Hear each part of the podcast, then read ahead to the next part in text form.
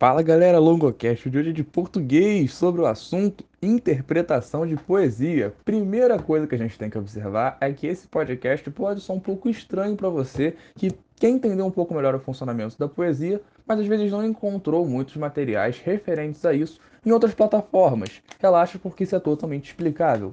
A verdade é que essa gravação, esse podcast aqui que nós estamos oferecendo a você, é um podcast um pouco menos convencional, distante de certos aspectos que a gente estuda na, digamos, na academia clássica, ou pelo menos no currículo acadêmico, mas é fundamental para provas e vestibulares que cobram, como é o caso do Enem ou de muitos outros vestibulares, a interpretação de poesias. Porque, convenhamos, praticamente toda a banca cobra em algum momento algum texto poético. E é esse o nosso objetivo nesse podcast, de ajudar a entender melhor esse texto poético que você vai encarar na hora de fazer um vestibular.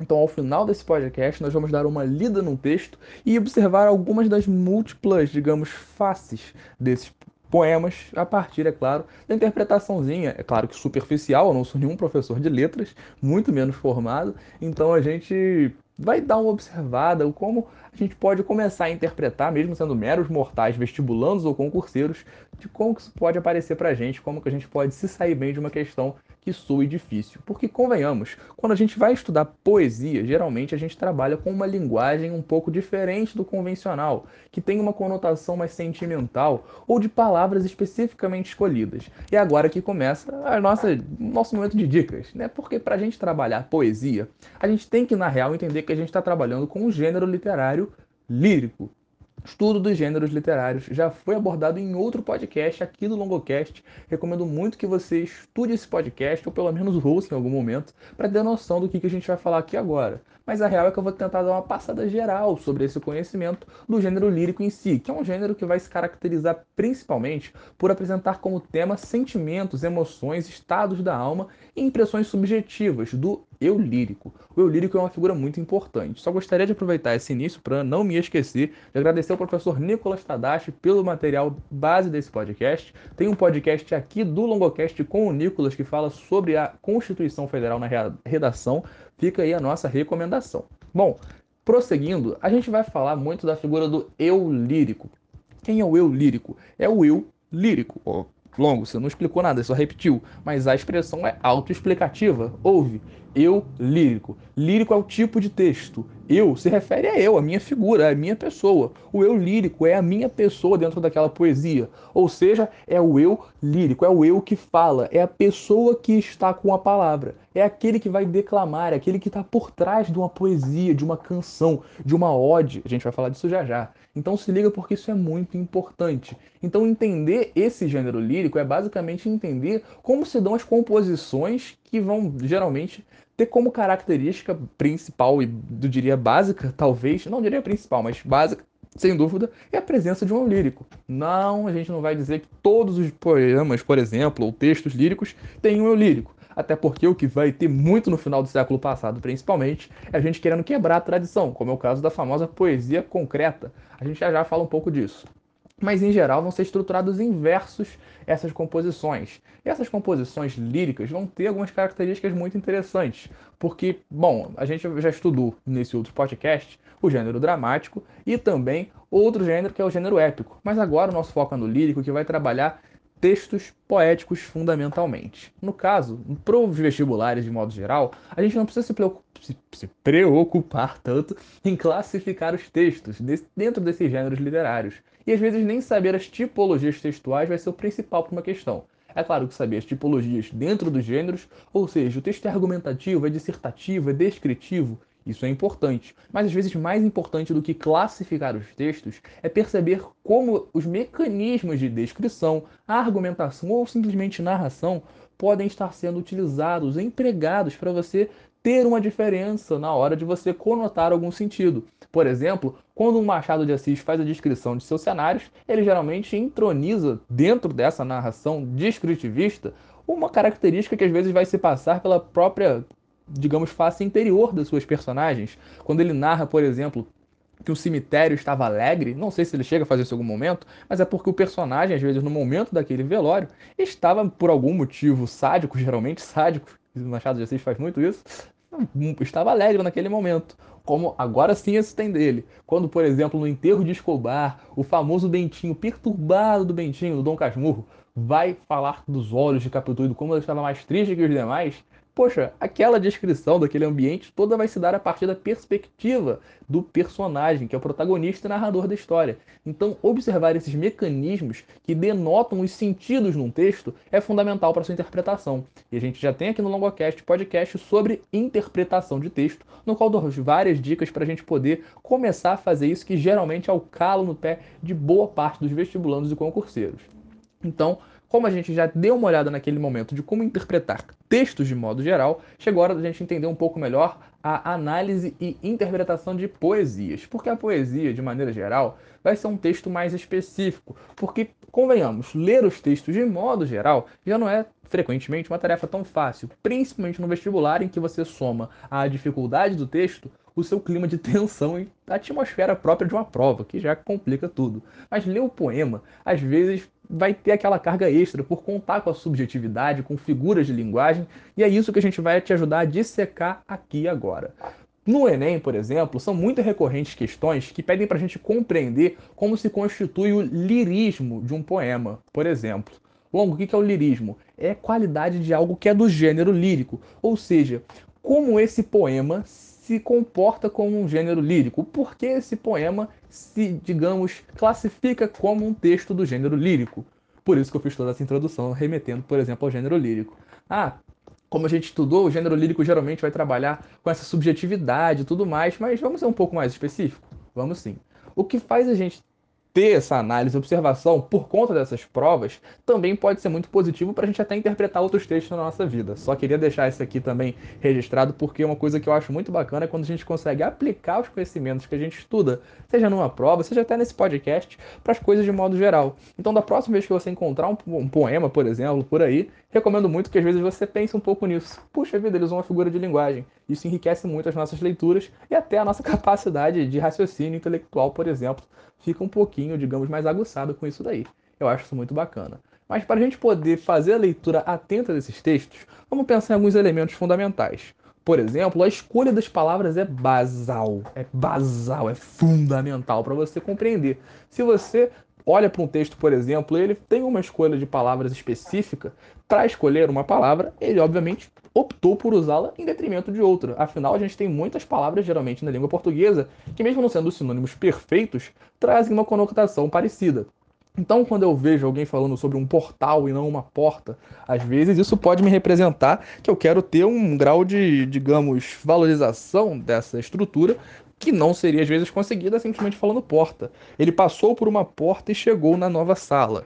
Ele passou por um portal e chegou na grandiosa sala. Olha só como é que o uso de um adjetivo aqui, grandiosa, o uso de uma palavra diferente, portal, já deu uma nova conotação a essa frase simples que eu acabei de inventar aqui com você.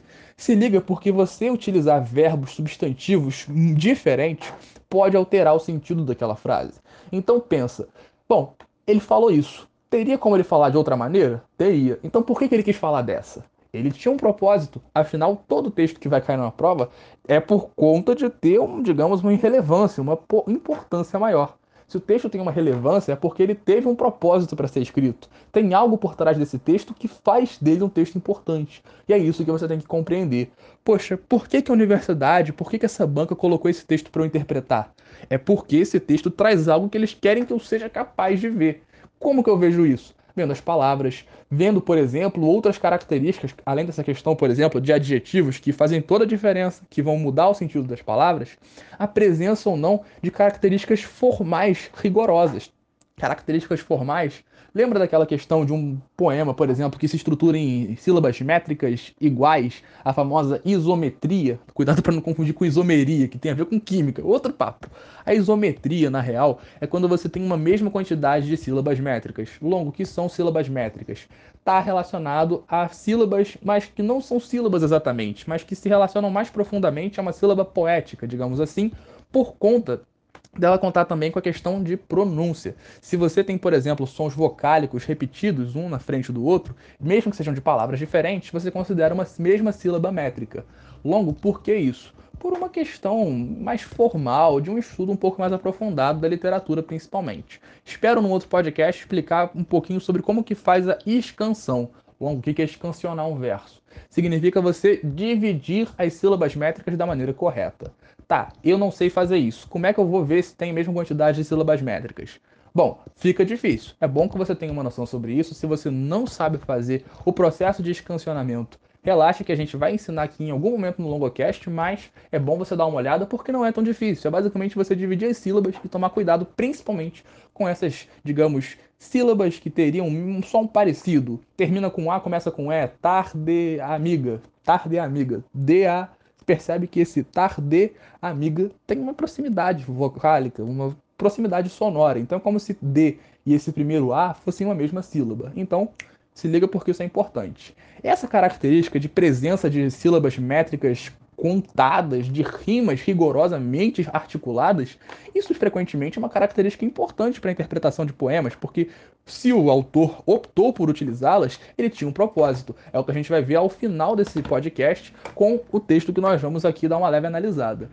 A organização dos versos é muito importante também. Se você está dividindo, por exemplo, em estrofes, quantos versos há por estrofe, como que estão organizados esses versos, se eles têm tamanhos muito diferentes, se eles têm tamanhos próximos, tudo isso entra na sua equação de interpretação da poesia. Se você observa, por exemplo, pontuações específicas entre esses versos, você pode observar alguma coisa às vezes interessante que o autor quer te mostrar, ou até a ausência de uma pontuação específica, por exemplo. Se você tem um texto como o de Saramago, que adorava esconder ponto. Saramago odiava a pontuação, a real é essa. Saramago é um grande escritor e ele não utilizava muitos pontos. E isso tinha um propósito literário por trás, assim. Eu admito que eu não sou um grande estudioso de Saramago, na real, mas assim, ele tinha seus motivos, ele tinha os propósitos de até instigar o leitor a ele mesmo ter essa capacidade criativa de colocar a pontuação conforme fosse sua capacidade de leitura. É uma leitura desafiadora de Saramago, mas é muito bacana. Recomendo aqui Ensaio sobre a Cegueira, que é realmente, esse sim a gente pode falar um pouco. Muito maneiro, ainda mais para entender o atual momento. Enfim, não vou devagar muito, porque senão o podcast fica devagar. Desculpa, foi mais forte do que eu esse trocadilho. Bom, a verdade é que figuras de linguagem também são muito importantes para a compreensão e análise de poemas, porque aí nós chegamos a um dos principais, digamos, atrapalhadores da compreensão de poesias por parte dos nós vestibulandos e concurseiros de modo geral. Porque se você analisa uma poesia sem se ligar em figuras de linguagem, você vai se dar muito mal como as principais a gente sabe que são metáfora, comparação e etc. Mas há muitas figuras de linguagem importantíssimas e algumas geralmente tendem a passar batidas por nós se nós não estivermos revisando-as frequentemente. Por isso, se você tiver com interesse em revisar figuras de linguagem, se liga no nosso podcast que está bem completo. Na verdade, está dividido em duas partes, justamente para facilitar esse estudo, para ele não ficar muito maçante, muito cansativo. Então dá uma olhadinha lá depois que vale a pena. Mais um exemplo para a gente entender um pouco, principalmente por causa da metáfora. Vou pegar aqui quatro versos de Camões que são famosíssimos e você vai se tocar no que eu tô falando logo de cara. O amor é fogo que arde sem se ver. É ferida que dói e não se sente. É um contentamento descontente, é dor que desatina sem doer. Caramba, que versos, Camões! Uh! Uou, realmente é um fogo que arde, hein? Tá doido. Brincadeiras à parte. A gente percebe o que nesses versos? Uma metáfora. Quando ele diz o amor é fogo que arde sem se ver, a gente sabe que o amor é um sentimento, não é um fogo literalmente. Até porque arder sem se ver, se o fogo arde, ele obrigatoriamente vai ser visto. Então, bom, é claro que tem uma exceção, enfim. A verdade é que se a gente observar esse único verso, amor é fogo que arde sem se ver, a gente já encontra duas figuras de linguagem escancaradas para nós. Primeiro é a metáfora. Eu digo que o amor é um fogo. Pode soar totalmente aleatório, mas se você está interpretando uma poesia, notar essa figura de linguagem te permite compreender o que? O cara está querendo fazer com que nós entendamos o que é o amor. Ele quer narrar o que é o amor. E ele não vai dizer que o amor é fruto da serotonina combinada à dopamina no seu sistema nervoso. Não, ele vai falar que o amor é um fogo, mas não é um fogo qualquer, é um fogo que arde sem se ver. Isso é outra figura de linguagem, o paradoxo. Duas imagens que não podem andar juntas, logicamente falando. Se é fogo, tem que se ver. Se não se vê, não pode ser fogo, mas o amor é um fogo que arde sem se ver. Logo, se você compara uma coisa e a outra, o amor é esse fogo. O amor é incompreensível, o amor é paradoxal. Ele, ao mesmo tempo que é um fogo, é um fogo que você não enxerga. Então você percebe a quantidade de sentidos por trás disso. O amor é paradoxo. O amor é fogo porque ele te queima, ele te arde, mas você não vê ele te queimando. Você não enxerga o amor possuindo você, mas ele está te consumindo. O amor está ardendo, mas você não enxerga porque o amor é esse paradoxo. Isso tudo em uma estrofe de Camões. Perceba o como a poesia pode trazer múltiplos sentidos com duas figuras de linguagens e poucas palavras. Nesse caso, como é um soneto, ele está com 10 sílabas métricas, então percebe também a rigorosidade, como ele submete a sua poesia a uma forma clássica convencionada, que é o caso, obviamente, do soneto. A gente já já fala um pouquinho dele. Então são muitas as características fortes por trás disso. Relaxa que a gente ainda não está encerrando esse podcast, ainda tem um pouquinho mais de coisa. Mas a intertextualidade também é algo muito interessante para a gente observar. Um caso famosíssimo de intertextualidade é quando a gente vai observar poemas que satirizam ou parodiam ou parafraseiam aquela canção do exílio. Pera, parodiar, parafrasear, satirizar, o que, que é isso? Vamos só para a gente poder não se perder. A paródia é quando você faz basicamente uma releitura cômica, digamos, até um pouco ofensiva, dependendo do caso, não precisa ser ofensiva, obviamente, de uma obra poética ou não poética. Por exemplo, se você observa um poeta modernista falando sobre a canção do exílio, ele obviamente vai estar parodiando a canção do exílio que ele está relendo ali, porque esses caras modernistas tinham valores muito opostos ao que se defendia no romantismo. Aliás, romantismo é a escola literária a qual, digamos, está submetido esse cara aí, que é o Gonçalves Dias, que escreveu a Canção do Exílio. Isso aí é só uma dica, porque a paráfrase também é algo muito importante. É bom você saber essas características, porque isso frequentemente cai em prova. Por exemplo, uma paráfrase seria você observar o poema do Drummond, tinha uma pedra no meio do caminho. No meio do caminho tinha uma pedra. Pô, ele falou sobre ter uma pedra no meio do caminho. Ele pode estar falando metaforicamente de obstáculos, apesar de que o Drummond, a gente é um cara que eu sou apaixonado na poesia de Drummond, e ele depois até fala que realmente tinha uma pedra no meio do caminho, tanto que um verso pouco depois vai comprovar que as retinas de meus olhos cansados puderam ver. Ou seja, tinha mesmo uma pedra no meio do caminho. Mas aí um outro autor pode dizer que, por exemplo, tinha um ministro do meio ambiente no meio do caminho. No meio do caminho tinha um ministro do meio ambiente, satirizando, por exemplo, as bom, não satirizando, mas fazendo uma pequena paródia, nesse caso, do poema de Drummond, se referindo, por exemplo, às queimadas na Amazônia. Olha só como é que você vai tendo o teor ácido, o teor crítico da poesia também. A poesia pode ser engajada, a poesia pode ser simplesmente subjetiva, lírica. A poesia tem muitas possibilidades. É muito bonito por conta disso. Eu sou apaixonado por poesia, adoro escrever, tem até um blogzinho, um dia talvez eu fale sobre isso. Mas a real é que é lindo você estudar poesia. A verdade é que ela pode ser difícil justamente por isso. Tem tantas possibilidades que a gente se perde às vezes em meio a elas. Então, vale a pena dar uma olhada. Acabei não falando da paráfrase, que na real é quando você vai, digamos, fazer referência a uma fala sem necessariamente querer fazer de maneira crítica ou às vezes cômica a ela. Nesse caso, pode-se também compreender uma pequena paráfrase do texto do Gonçalves, perdão, do Carlos Drummond de Andrade, porque ele não está satirizando o fato de haver uma pedra no meio do caminho, mas ele está utilizando-se de uma estrutura que o Car que o Drummond, digamos, eternizou, né? Dentro dessa tinha uma pedra no meio do caminho, no meio do caminho tinha uma pedra, para fazer uma referência a um outro fato da atualidade. Então, tem que tomar muito cuidado com essas questões interpretativas, tem que ver muito do contexto, porque o contexto sempre vai ser fundamental para interpretar o texto. Eu falo muito disso no podcast de interpretação de texto em geral. Vale a pena conferir. Não, não é um pré-requisito, mas ajuda bastante a gente entender. E as formas como a gente vai observar da lírica podem ser várias, a gente tem muitas estruturas. Algumas são mais conhecidas e às vezes ficam um pouco mais consagradas. Eu vou falar de três aqui que são muito famosas, só para a gente não perder de vista: a elegia, a ode e o soneto. Elegia às vezes pode soar um pouco mais estranho, mas é um tipo de poema que surgiu na Grécia Antiga para tratar de acontecimentos tristes, geralmente falando sobre alguma morte de alguma personalidade pública, de alguém querido.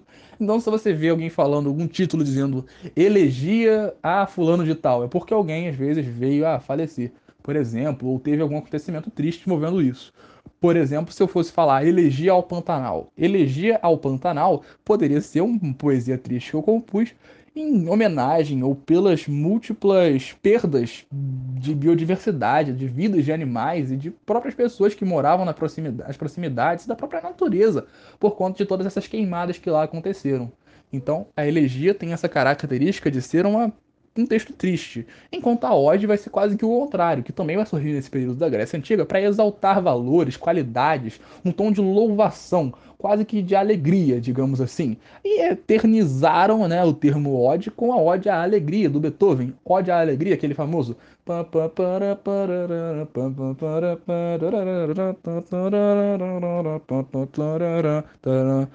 ode à alegria. Ele está exaltando a alegria com a sua música. Longo, música é poesia? Sim, olha que coisa linda. Geralmente a gente considera música uma poesia com ritmo, mas isso aí é assunto para outro podcast, porque música também merece podcast sobre porque é fantástico. Eu sou apaixonado por música. Se você já ouviu algum podcast de sociologia que eu toquei aqui, você já deve saber disso, mas a música é linda. Eu sou apaixonado por música. Enfim, quem sabe a gente fala disso um dia.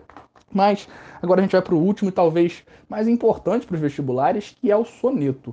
O soneto, galera, é uma forma lírica fundamental para nossas para as nossas provas, de modo geral, porque é a mais conhecida das formas líricas. É, talvez seja uma das mais consagradas, inclusive, e tem algumas variações, mas a forma clássica consiste basicamente de um poema de 14 versos organizados em quatro estrofes, sendo duas estrofes com quatro versos, que são chamados quartetos, e as duas últimas estrofes com três versos, chamados tercetos essas estrofes, esses versos, vão ter como característica básica também apresentar 10 sílabas métricas, podendo também ter 12 sílabas métricas, ou seja, dodecassílabos ou alexandrinos, que é uma outra nomenclatura para dodecassílabos, ou decassílabos, sendo que são sílabas métricas. Lembra do que eu falei agora há pouco de escansão. Então, a gente se liga porque esse soneto geralmente vai trabalhar com rimas, com todas essas frescuras e características extras. Ah, Longo, está criticando o soneto?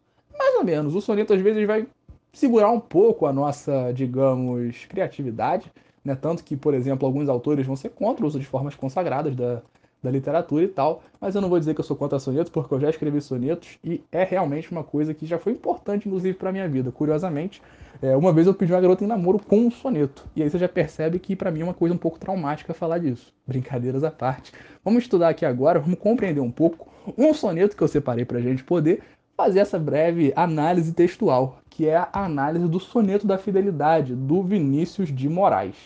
Se você não conhece, eu acho muito improvável, porque ele é muito famoso. Não só o Vinícius, mas o soneto da fidelidade talvez seja o mais famoso soneto que nós encontramos aqui no Brasil. Talvez. O soneto da fidelidade, agora declará-lo-ei, usando até uma mesóclise para ficar compatível com a época. De tudo ao, ao meu amor serei atento, antes e com tal zelo, e sempre e tanto, que mesmo em face do maior encanto, dele se encante mais meu pensamento.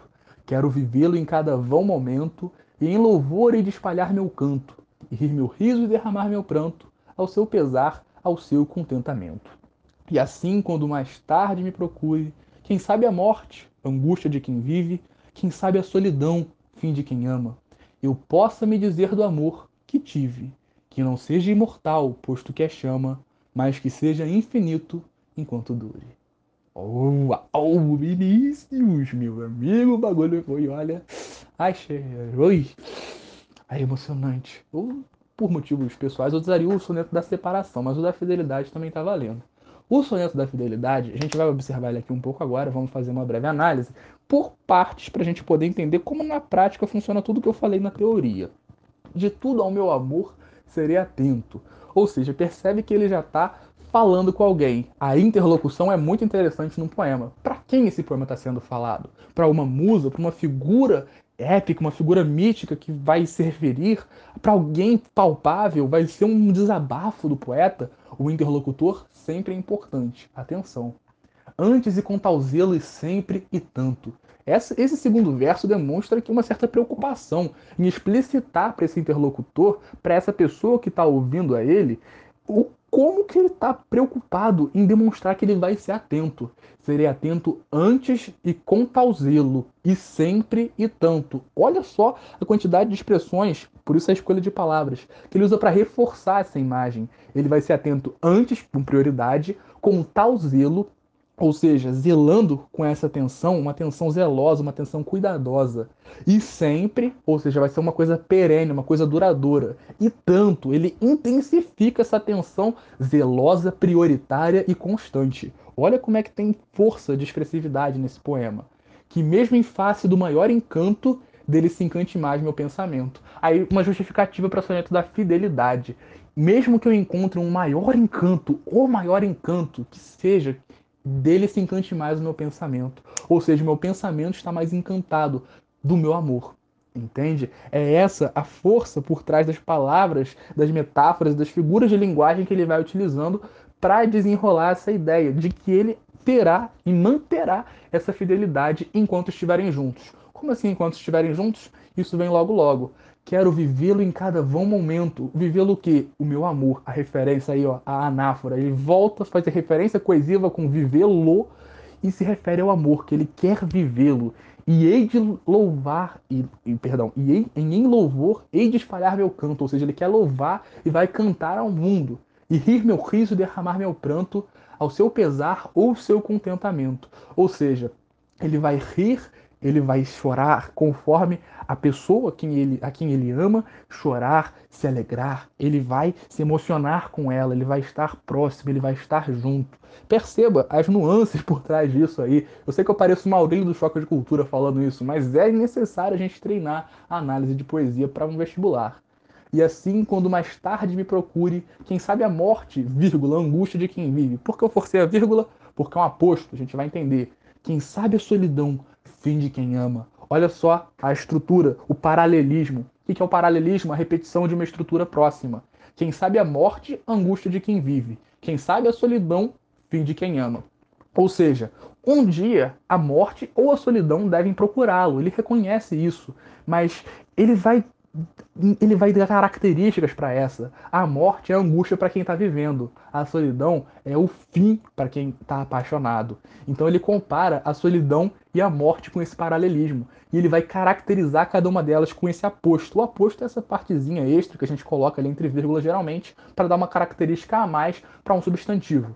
Se liga no como que ele dá essa característica, já de indicando o encerramento do soneto dele, que ele diz: "E um dia eu hei de ser procurado pela morte, pela solidão, a morte é a angústia para quem está vivendo, mas a solidão, a solidão, meu amigo, é o fim para quem está amando.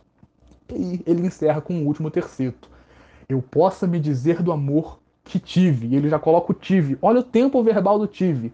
Quando ele for procurado, seja pela morte, seja pela solidão, ele vai dizer para ele mesmo sobre o amor que ele teve. Ou seja, ele já está se pondo no futuro quando esse amor acabar, porque ele sabe que vai acabar. E como ele sabe que vai acabar, pelo que ele, vem, ele vai e fala depois que não seja imortal, posto que a chama. Ou seja, o amor é uma chama. Olha a intertextualidade, a lá intertextualidade com o Camões. O amor é fogo que arde sem se ver. Ele assume que o amor é uma chama. E por ser uma chama, ele não pode ser imortal, porque todo fogo apaga em algum momento. O próprio sol vai se apagar, como que o amor dele vai continuar existindo? E aí vem o último verso, que geralmente tem uma carga de força muito importante numa poesia, ainda mais no soneto. Mas que seja infinito enquanto dure. Ou seja, ele vai olhar para trás e vai observar que ele teve um amor muito forte, um amor que acabou de fato, mas ele torce para que esse amor seja infinito durante o seu período de duração. Ou seja, o amor vai ter um fim, mas ele quer que o amor seja infinito. O amor é mortal, já que é uma chama, mas enquanto ele durar, quer que seja infinito vai dizer que estudar e analisar poesia não é uma coisa linda, galera. Pelo amor de Deus. Então, com essa análise poética, essa análise textual, eu vou encerrando esse podcast por aqui. Eu espero de verdade que você tenha curtido. E se você ficou com alguma dúvida, é só entrar em contato com a gente pelas nossas redes sociais do Longocast, que vai ser um prazer te ajudar. Não se esqueça de ouvir esses outros podcasts que vão servir de complemento para esse aqui. E boa sorte com o seu vestibular, a sua prova, o seu concurso. Estamos aqui para te ajudar. Mas, muito obrigado e até a próxima. Valeu!